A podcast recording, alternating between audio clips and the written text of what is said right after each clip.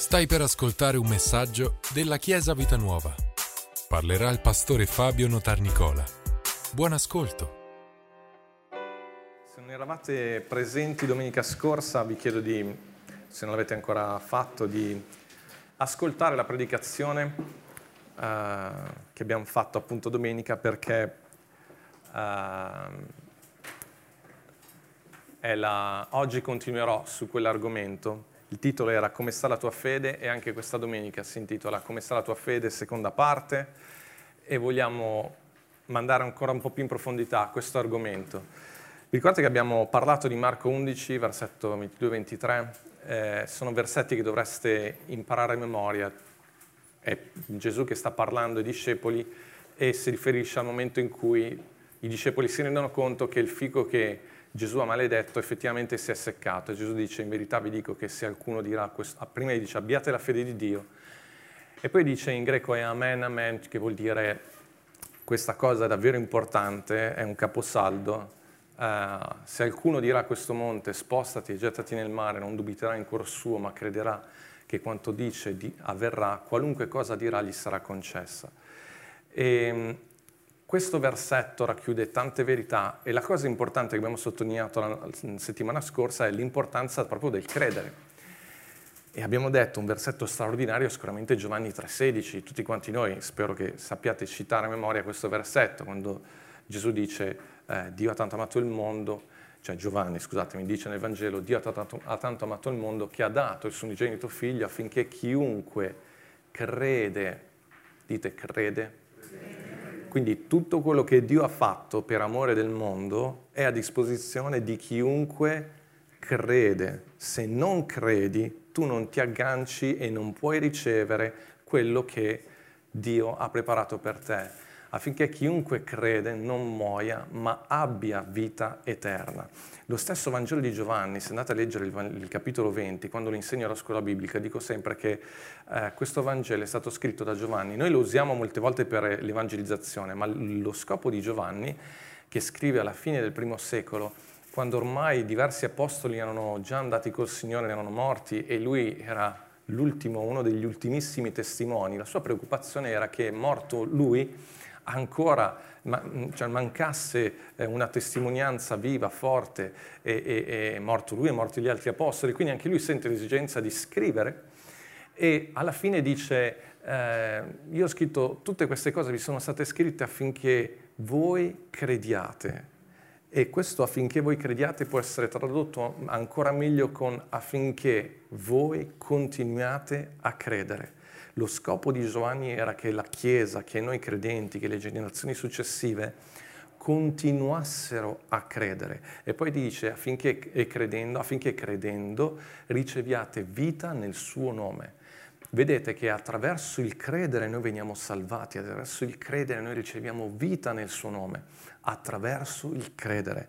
Il credere è davvero importante. Voglio leggervi in Matteo 21, sempre la storia del fico seccato, ma in un racconto molto più breve che Matteo stesso ci riporta, con qualche piccola variazione, ma a noi non interessa in questo momento. Capitolo 21 di Matteo, versetto 18, dice: «La mattina, ritornando in città, ebbe fame, e vedendo un fico lungo la strada gli si avvicinò, ma non vi trovò altro che foglie, e disse: non nasca mai più frutto da te in eterno. E subito il fico si seccò, e vedendo ciò i discepoli si meravigliarono e dissero: come mai il fico si è seccato all'istante? E Gesù rispondendo disse loro: in verità vi dico che se avete fede e non dubitate, non solo farete ciò che io ho fatto al fico, ma se anche diceste a questo monte levati di lì e gettati nel mare, ciò avverrà, e tutte le cose che chiederete in preghiera avendo fede le otterrete». Vedete, tutte le cose, quando tu preghi, non è in sé la preghiera che ti fa ricevere, ma è la preghiera fatta in fede, credendo. C'è tutta la differenza di questo mondo. Vi ricordate che anche quando Giacomo dice se qualcuno di voi manca di sapienza, la chieda a Dio, ma la chieda in fede senza dubitare. E poi ancora dice la preghiera della fede guarirà il malato. Questa fede è davvero importante. Ora la domanda che ho per voi questa mattina è questa, ma noi, io ho detto fin dall'inizio, vi ricordate, Davide, mio figlio, mi ha visto scrivere questa frase sul computer e ha detto, io ho scritto, noi siamo credenti e quindi crediamo. E lui mi ha detto, wow, che frase profonda, mi stava prendendo in giro. Ma la domanda è, ma noi che siamo credenti possiamo non credere, potremmo non avere fede? Allora, abbiamo detto che tutti noi abbiamo fede, ma ora vi rifaccio una domanda un po' diversa. Vi è mai capitato di pensare di non avere fede? Vi è mai capitato di dire, vabbè, ma io non ho fede in questo momento? Quindi la domanda è, può un credente non avere fede? Francesco, non risponde, che tu c'era il primo turno. È lì che io... Può un credente non avere fede? Chi dice sì? Chi dice no? Assolutamente il credente ha sempre fede. Gli altri non si sa, gli altri sono qui per ascoltare, qui per imparare, non lo sappiamo. Se no predicavo io, giustamente. Allora, in realtà noi abbiamo sempre fede, il credente ha sempre fede. Il problema è che non sempre la mettiamo in pratica, non sempre siamo pronti. Ah, vi ricordate, abbiamo letto di Ebrei settimana scorsa, la parola della fede è stata loro annunciata, ma non giovò loro nulla, non essendo stata congiunta alla loro fede. Quando tu ascolti il messaggio e leggi questa parola, immediatamente Dio, Efesini 2:8, dice che noi siamo salvati per grazia, per mezzo della fede. Questo non viene da voi, ma è il dono di Dio. Quindi tutti noi che siamo stati salvati, noi tutti abbiamo assolutamente fede, non devi mai mettere in dubbio questo. Efesini 2,8 dice questo, voi infatti siete salvati per grazia mediante la fede, ciò non viene da voi, è il dono di Dio, è un dono di Dio, sia la grazia sia la fede.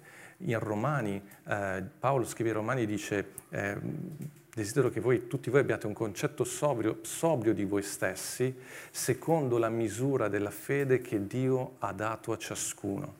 Dio ha donato una misura di fede, possiamo dire proprio un pacchettino di fede a tutti noi, e nessuno di noi è privo di questa fede. C'è chi in alcuni momenti che parte con una fede più grande, altri più piccoli, ma vi ricordate anche Gesù cosa ha detto? Quanta fede serve per spostare una montagna? Un granello di senape, un pochissimo. Quindi in realtà non è una questione di ho fede, non ce l'ho, io ho più fede di un altro, è che cosa ne stai facendo di quella fede che Dio ti ha dato e se la stai mettendo in pratica, perché la fede è come un muscolo che deve essere sviluppato. Certo che se tu parti subito da grandissime cose, sapete che Gesù non è partito neanche lui con la resurrezione di qualcuno. Il primo miracolo che ha fatto è stato la trasformazione dell'acqua in vino, che voglio dire, tu dirai, dici poco, io non ho mai cambiato l'acqua in vino. Sì, ma anche lui, se tu guardi la sua vita, quei 3 anni di ministero, è partito da lì e la resurrezione di Lazzaro è stato l'ultimo miracolo, prima della morte e della resurrezione. E poi è morto ed è risorto lui stesso. C'è una misura di fede che noi dobbiamo imparare a mettere in pratica e non devi mai mettere in dubbio il fatto che dentro di te tu hai fede. In effetti, se tu non avessi fede, non potresti essere nato di nuovo. Se tu non avessi fede, non potresti aver ricevuto la grazia di Dio, perché è solo attraverso la fede che noi riceviamo ed è solo attraverso la fede che tu ricevi tutto questo. Solo che la fede deve essere risvegliata. Romani 10, versetto 17, dice che la fede viene dall'udire. Quando tu vieni in chiesa, ascolti la parola, oppure anche a casa tua, tu leggi il messaggio, leggi la parola, e la fede viene come risvegliata da quello che tu leggi. Quando stai vicino a persone di fede, uno spirito di fede, qualcosa dentro di te, ma che è già dentro di te, viene risvegliato, viene suscitato. Guardate, quella parola è in corsivo nella vostra traduzione, perché in greco non c'è nell'originale, dice soltanto la fede dall'udire. poi devi inserire tu la parola, ma nel senso che è chiaro, è sottinteso. La fede nasce, la fede viene risvegliata, la fede si innalza dall'udire, dall'ascoltare non i resoconti negativi del mondo, ma ascoltando la parola. Ed è questa parola che risveglia la tua fede. Questo è sicuramente un modo importantissimo, è quello che la parola di Dio ci insegna. La parola di Dio però ci insegna anche un altro modo. La parola di Dio ci dice anche che è lo Spirito che è dentro di noi che ci parla, è lo Spirito che attesta la parola. E allora, voglio dirvi, ci sono diversi modi che possiamo utilizzare. Alcune persone, quando vogliono risvegliare la propria fede, prendono la parola, iniziano a dichiarare in maniera forte la parola, oppure lodano Dio ad alta voce. Paolo e Sila in prigione hanno iniziato a cantare e innalzare il Signore. Però c'è anche un altro aspetto, un altro modo di cui voglio parlarvi brevemente questa mattina, che è quella anche di fare un attimo di silenzio e di ricollegarci con lo Spirito di Dio che è dentro di noi, con quella parte che è dentro di noi, che c'è sempre, ma che spesso non sentiamo perché ci sono troppi segnali fuori, troppo rumore e non ci prestiamo attenzione. Tu quando ovunque vai, dentro di te c'è lo Spirito di Dio che ti sta parlando. Faccio questo segno perché per noi è facile, è l'uomo interiore, è qualcosa che è dentro di te, che sta cercando di farsi sentire, ma che noi, presi da tante cose, da tanti pensieri, da tanti rumori, da tanta fretta, la fretta, guardate, gli impegni e quant'altro sono il nostro più grande nemico in questo momento.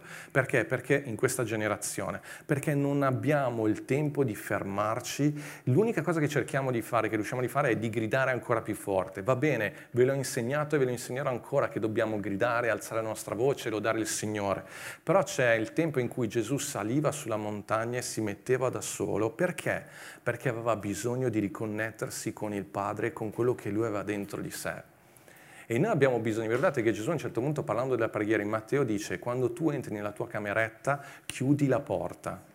È molto facile, guardate, chiudere la porta e dire a tuo marito: per favore stai fuori, bambini, insomma, li leghi da qualche parte, ma il problema è che quando tu entri nella camera, quello che fai fatica è chiudere fuori i pensieri, chiudere fuori le preoccupazioni, chiudere fuori le paure, chiudere fuori anche i tanti stimoli, tentazioni, devo comprare questo, comprare quell'altro. Invece Gesù ti dice, quando tu, ma guardate, ma anche per un'ispirazione, io per preparare la predicazione, per se vuoi comporre qualcosa, se vuoi ideare un progetto, se vuoi meditare, devi chiudere fuori, ma non è soltanto una questione fisica, è una questione spirituale. Veramente fai una fatica, veramente chiudere quell'uscio, quella porta, c'è un'altra traduzione che dice un uscio, è veramente difficile, perché noi ci entriamo dentro, ci sediamo, ma da dentro di noi iniziano a fare mille cose. E invece è assolutamente importante, necessario, fermarsi, acquietarsi, è una disciplina. Io ho imparato a fare questo ed è una cosa che mi aiuta tantissimo. Certo, tu dici, ma tu sei pastore, ma guarda che anche qua, vi ricordate all'inizio dell'anno, quando abbiamo parlato di Mosè, quando Dio lo chiama e Mosè si toglie i sandali, e vi ho detto all'inizio dell'anno, vi ho detto, per me i sandali rappresentano i lavori in chiesa e Marco che mi deve parlare, ai tempi Marco segue i lavori e diceva devo tenere fuori lui, devo lasciare fuori lui. Di quello stiamo parlando, di quell'abilità a un certo punto di dire questo è il mio tempo con Dio e non do spazio a nient'altro, e ti fermi lì, ti siedi un attimo e i pensieri arrivano e quei pensieri li lasci andare. Io ho imparato a fare anche questo, respirare molto tranquillamente. Non vi dico non vi sto parlando di yoga o cose del genere. Fate attenzione perché la tecnica, il passaggio è lo stesso.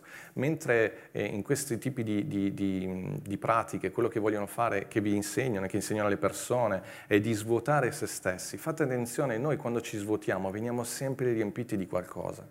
E se non sei in preghiera, non sei la presenza di Dio, è molto pericoloso quella pratica. Fate molta attenzione.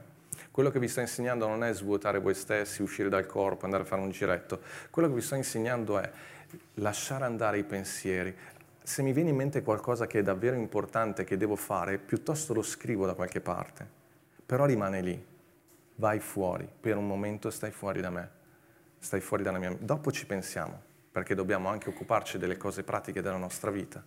Però inizio a pregare in quel tempo, ma soprattutto a lasciare andare questi pensieri. Se mi viene qualche pensiero, proprio lo accompagno fuori dalla porta e mi riconcentro sul Signore, su quello che Lui vuole dirmi.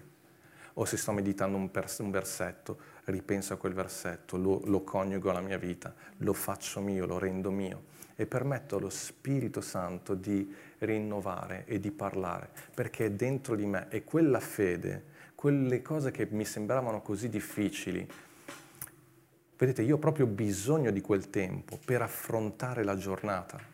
Tu dici, ma io ho tante cose da fare, e proprio perché hai tante cose da fare e tante responsabilità e tante cose importanti da fare che hai bisogno di quel tempo. E tu pensi, ma è tempo perso? Ti assicuro che è tempo guadagnato, perché tutto quel tempo che tu passi davanti al Signore, quei minuti che passi davanti al Signore, li ritroverai quando? Quando non ti arrabbierai, quando non perderai la pazienza, quando non griderai, quando non ti spaventerai per le cose che vivrai nella giornata e avrai la lucidità per trovare le soluzioni ai problemi che dovrai affrontare. Perché? Perché hai ricordato a te stesso chi sei, da dove vieni, chi c'è dentro di te e hai risvegliato dentro te la fede nel credere che posso ogni cosa in colui che mi fortifica, posso ogni cosa in virtù di colui che mi ama.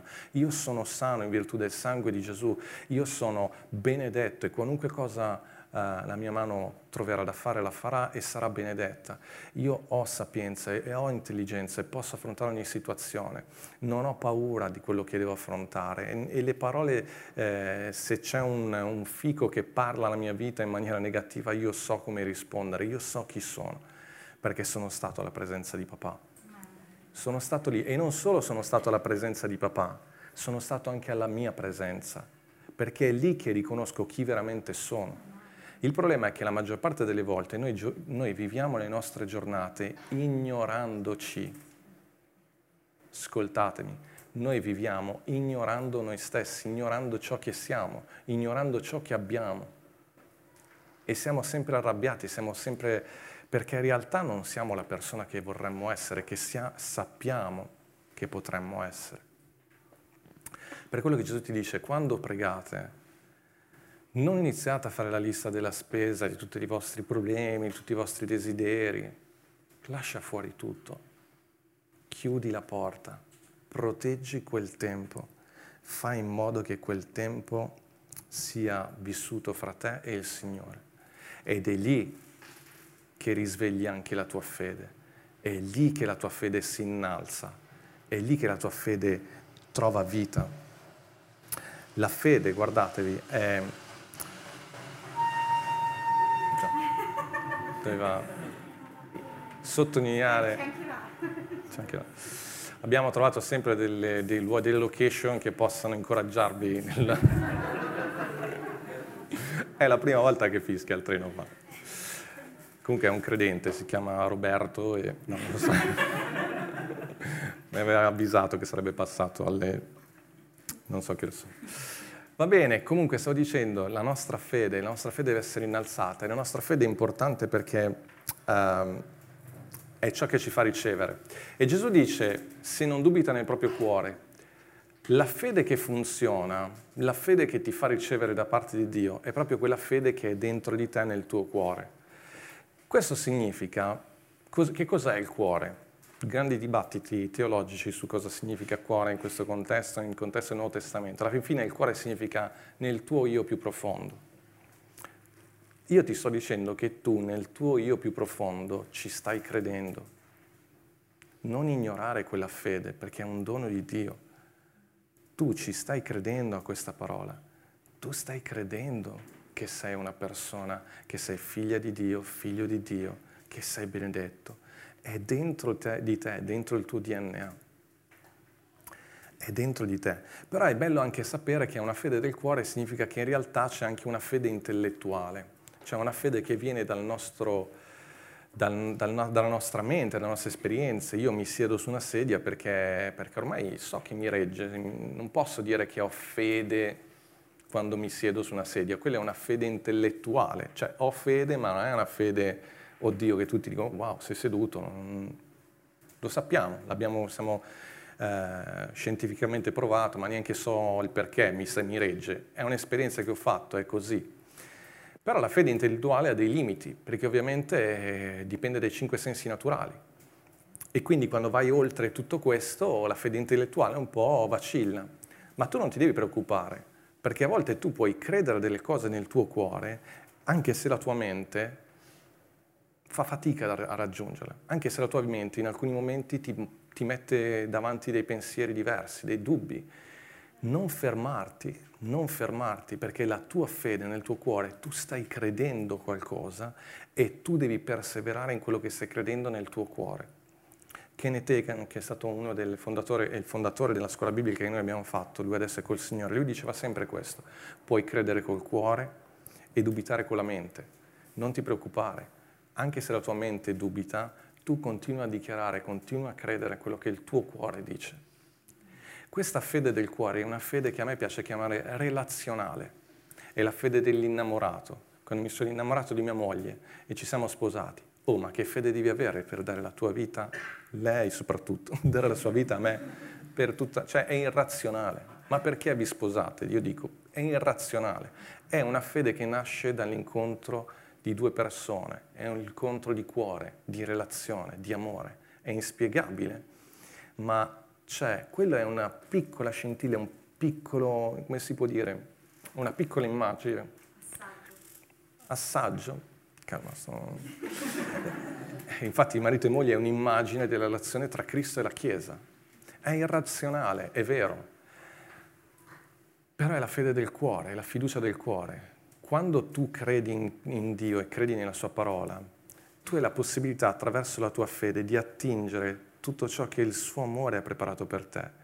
Quando marito e moglie si fidano l'uno dell'altro, due fidanzati si fidano e si innamorano e si uniscono in matrimonio, stanno dando la possibilità all'amore dell'uno dell'altro, ma io nei confronti di mia moglie sto dando la possibilità al suo amore di esprimersi completamente nei miei confronti, perché mi sto impegnando, mi sto fidando, e viceversa. Con Dio è la stessa cosa, nel momento in cui tu credi, tu stai attingendo dall'infinita grazia di Dio, e Dio ha la possibilità di mostrarti tutto il suo amore, tutto ciò che significa per Dio amarti, ma ti devi fidare. La chiave del cuore di Dio è fede, fiducia. Ma quanta energia ti dà una persona che ti esprime fiducia? Quando il tuo datore di lavoro ti dà fiducia, tu lavori meglio. Quando il tuo datore di lavoro invece continua a esprimere sospetto nei tuoi confronti, lavori male. So che sembra un esempio banale, ma è la stessa cosa in famiglia. Quando genitori esprimono fiducia nei propri figli e i figli in fiducia nei propri genitori, l'amore che c'è gli uni per gli altri si esprime in maniera straordinaria. La nostra fede è il nostro braccio per attingere dalla grazia straordinaria di Dio. Vedete, voglio andare un attimo in Romani, capitolo 5, c'è un passaggio che amo molto. Romani è una lettera con tantissime verità straordinarie. Romani 5 dice: giustificati dunque per fede. Noi siamo giustificati per fede, perché crediamo, non per altro. Abbiamo pace con Dio per mezzo di Gesù Cristo nostro Signore, per mezzo del quale abbiamo anche avuto, mediante la fede, l'accesso a questa grazia nella quale stiamo saldi e ci vantiamo nella speranza della gloria di Dio. Notate che è la fede che ci dà l'accesso a questa grazia.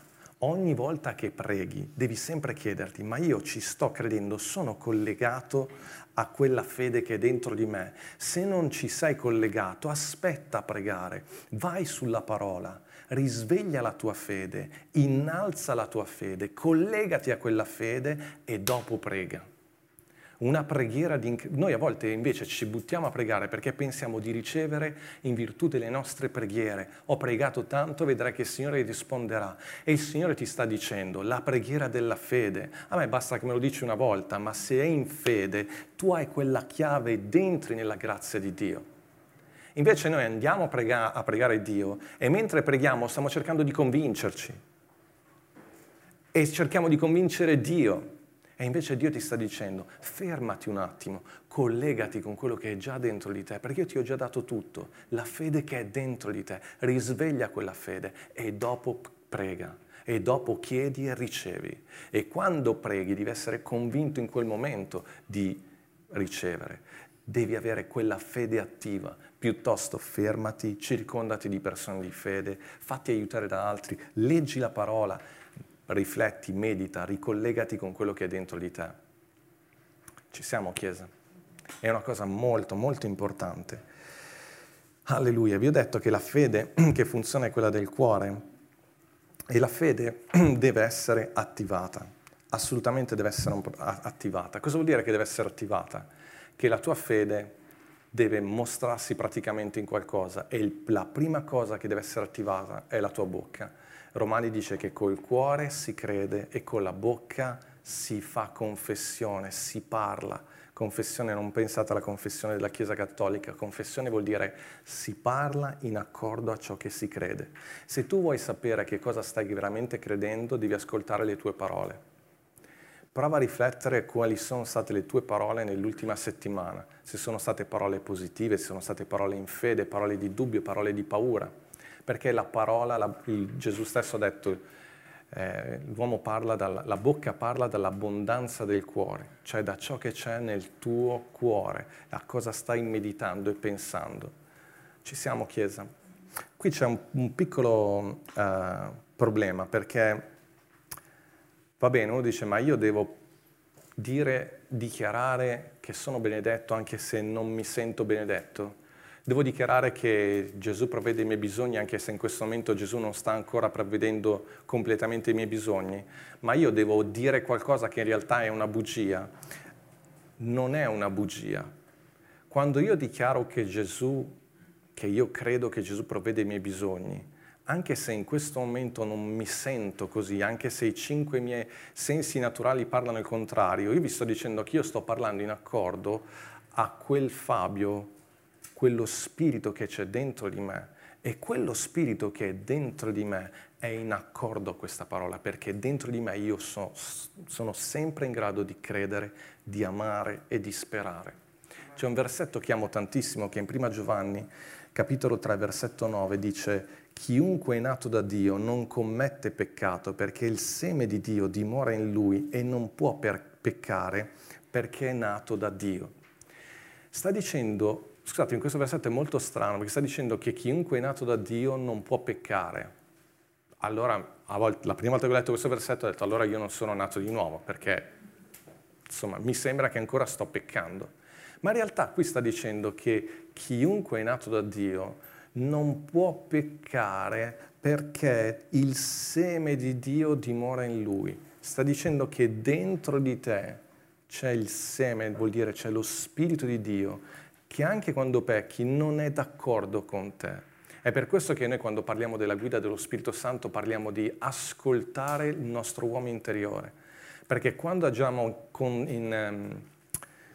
non in accordo alla volontà di Dio, dentro di te c'è un seme, c'è una piccola parte di te che si fa sentire, ma che tu devi poter ascoltare. E dentro di te c'è una parte di te che è pronta a credere, pronta a ricevere tutto ciò che c'è scritto qua, perché quel seme viene da Dio, quella parte, quello spirito, quando si parla di quel seme vuol dire lo spirito di Dio è dentro di te, è mandato da Dio, è lo spirito che ha ispirato questa parola e ogni volta che tu leggi questa parola, quello spirito dice sì, amen, è così. Ed è dentro di te, perché da quando sei nato di nuovo lo Spirito di Dio è venuto a vivere dentro di te e ti innalza, e ti cambia, e ti trasforma. E tu devi essere in grado, ogni volta che ascolti la parola, ascolti il messaggio, leggi qualche versetto, di ricollegarti con quella parte di te che è con te, è lì con te, ci sta credendo al 100%. E quando io dichiaro, lo sto dichiarando perché? Perché sono in accordo con il mio spirito, con il mio cuore, la parte interiore di me. E anche se le circostanze intorno non sono in linea con quello che sto dichiarando, alleluia, le cose cambiano, le cose si trasformano. Perché? Perché sono in accordo alla parola. E assolutamente la fede deve essere attivata attraverso la parola. C'è una storia che conosciamo tutti molto bene, che è sicuramente quella di Abramo e Sara. Ricordate che a un certo punto Dio parla ad Abramo, gli promette di avere un figlio. Lui prima prova con la schiava e poi dopo, insomma, Dio gli fa capire che no, lui deve avere avrà un figlio con sua moglie. Il problema è che lui ha quasi 100 anni. Però a un certo punto la parola di Dio dice che Abramo credette. Credette. C'è stato qualcosa a un certo punto. Abramo ha camminato con Dio per un po', vi ricordate? È una fede che nasce dalla relazione. E a un certo punto Abramo è arrivato al punto di dire: lo credo, io ci credo. Mia moglie non ha più il ricorso ordinario, cioè non può più avere figli. Io ho 100 anni, però io credo in Dio. Io credo in te, Signore. E la parola di Dio dice che questo gli fu imputato come giustizia. Giustizia vuol dire che c'è stato il link, il collegamento. Però c'è una cosa molto interessante, che a un certo punto Dio dice ad Abramo: senti, non chiamare più Sarai, sua moglie si chiamava Sarai, dice non chiamarla più Sarai, chiamala Sara. Poi a Sarai dice: a tuo marito non chiamarlo più Abramo, chiamalo Abramo, Abramo. Sarai non si sa cosa volesse dire, Sara vuol dire principessa, quindi non si può capire bene qual è il passaggio che c'è stato, però Abramo, che vuol dire Dio uomo eccelso, padre eccelso, Abramo vuol dire padre di una moltitudine. Questo significa che a un certo punto Dio ha insegnato ad Abramo e Sara a parlare diversamente. Ti ho dato la parola, ti ho dato la promessa, l'hai creduta, però adesso attivala parlando diversamente. E questo ci ricorda che cosa? Il passaggio di Gesù, quando dice: se alcuno dirà, non se alcuno penserà, ma se alcuno dirà a questo monte, spostati e gettati nel mare, e non dubiterà in cuor suo, ma crederà che quanto dice avverrà, qualunque cosa dirà gli sarà concessa. In questo passaggio c'è una volta la parola credere e 3 volte la parola dire. Sempre il fratello Kenneth Hagin ha detto, una volta il Signore pregando mi ha fatto, lui dice, mi ha aperto proprio gli occhi su questo versetto, sull'importanza delle nostre parole. Un proverbio dice: tu sei preso dal laccio delle tue parole. Un altro proverbio dice: morte e vita sono in potere della lingua. Ciò che esce dalle nostre labbra, ciò che esce dalla nostra bocca. Andate a leggere anche Giacomo. Giacomo dice che la lingua è difficile da domare, ma chi sa domare la propria lingua è un uomo perfetto. Che cosa vuol dire domare la propria lingua? Se tu impari a non dare voce ai tuoi dubbi della mente, ma a dare voce alla fede che c'è nel tuo cuore, quello fa la differenza nella tua vita. Quello fa la differenza nella tua vita. Noi purtroppo però siamo cresciuti nella cultura molto italiana del non dirlo che se no porta male. No, non l'avete mai sentito, non l'avete mai usato questa. Guarda, non dico niente, sta andando bene, ma non dico niente perché... Sapete, questa è stata una strategia straordinaria del diavolo per zittire la Chiesa. No, no, invece io lo dico. Io lo dico che sono benedetto, perché tutto il mio corpo, ogni cellula del mio corpo lo deve sentire. Lo devo sentire io, lo deve sentire il diavolo, lo deve sentire il mondo, lo deve sentire la montagna che è davanti a me. Io non ho paura di dichiarare le promesse di Dio, perché se mi è stata data la bocca è perché devo poter pronunciare qualcosa e dire qualcosa di positivo. Per fede è stato creato tutto l'universo attraverso la parola di Dio. Dio ha creato tutto quello che c'è intorno a noi attraverso la parola. Le parole non è vero che non sono niente, questa è un'idea del mondo. Nel mondo ormai siamo abituati che se non scrivi la parola non vale niente, ma per noi credenti non dovrebbe essere così. Quando mi prendo un impegno con le mie parole, è come se fosse scritto. Quando andiamo nelle scuole, a volte insegniamo il fatto che la scrittura è nata per problemi economici. Quando l'uomo ha iniziato a commerciare, si è trovato nella difficoltà di dover segnare. Oh, ma Osè quanti sacchi di grano ha portato? Che poi viene a prenderli dopo un anno. Lui dice 10, io 5, come facciamo? Lui una prima parola... non ha detto scriviamo, perché non c'era la scrittura, però ha detto inventiamoci qualcosa. Ha iniziato a fare i segni e qualcuno ha disegnato Osè, e poi si chiamava Osè, allora la sua il suo nome è diventato la lettera J, perché sono inventando. Però probabilmente è nata così la scrittura, perché non ci si fidava, pensa un po'. Però la scrittura è una benedizione anche per noi, perché anche la parola stessa è stata scritta per il nostro vantaggio, ma questa parola, finché rimane lì, non te ne appropri.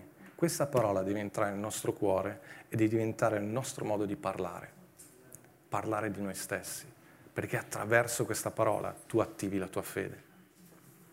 Amen, Chiesa? E quindi, quando torniamo a Marco 11, ve lo ripeto, se alcuno, la parola di Dio sta cercando qualcuno qui oggi che abbia voglia, desiderio, fede di prendere questa parola e farla diventare propria. Quindi non è se alcuno, ma se Fabio dirà a questo monte, spostati, e gettati nel mare, e non dubiterà in cuor suo, ma crederà che quanto Fabio dirà, qualunque cosa Fabio dirà, gli sarà concessa. Amen. E infatti Gesù ha sempre, sempre dichiarato, non vedete mai Gesù dire cose nelle quali non credeva. Collegatevi col vostro cuore e dichiarate la parola. Amen. Alziamoci in piedi, possiamo...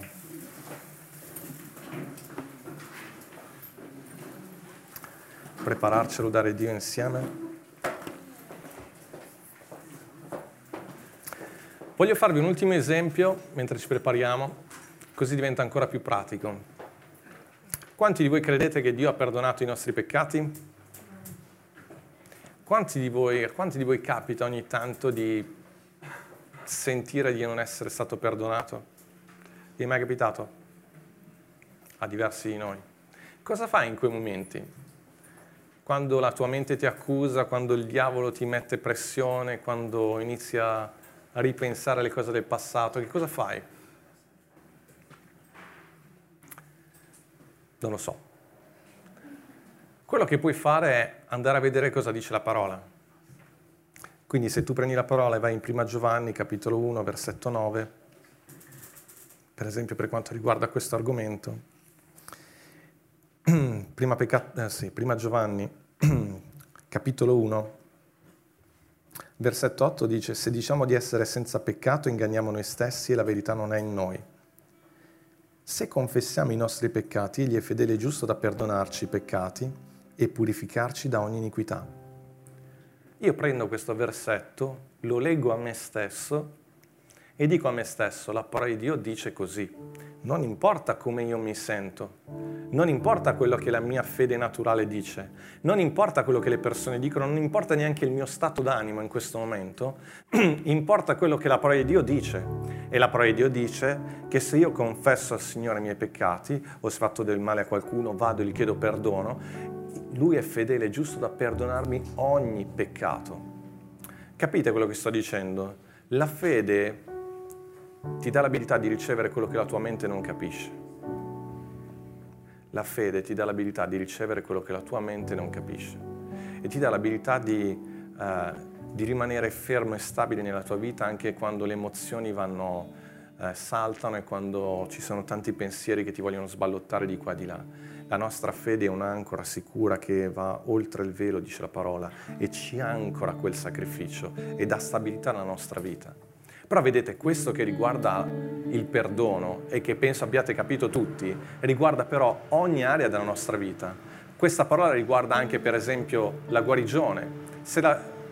Io dico, per le lividure di Gesù Cristo sono stato guarito, però poi magari nel mio corpo sento dei sintomi, sento qualcosa che mi dice ma guarda che non sei ancora guarito. Io cosa posso fare? Posso prendere la parola e dichiararle, parlare a me stesso e dire va bene, ammetto che sono ancora malato, che c'è qualcosa che non va fisicamente, ma nel mio cuore io ho già ricevuto questa guarigione. Io sto solo aspettando che si manifesti e non accetto nient'altro di contrario se non quello che la parola di Dio dice e mi allineo a questa parola. Quando mi viene il sospetto che non posso amare, che non posso perdonare, vado alla parola e riprendo quella parola e la applico alla mia vita e lo dico a me stesso e tutto quanto il mio essere deve essere disciplinato e andare in linea con questa parola. Amen. perché io sono una nuova creatura, sono figlio di Dio e tutte queste cose sono già dentro di me a motivo di Cristo. Sono già dentro di me a motivo di Cristo. Amen. Preghiamo un attimo insieme. Grazie per averci ascoltato. Rimani aggiornato attraverso i nostri canali social. Ci trovi su Facebook, Instagram, Spotify e sul sito www.chiesavitanuova.org.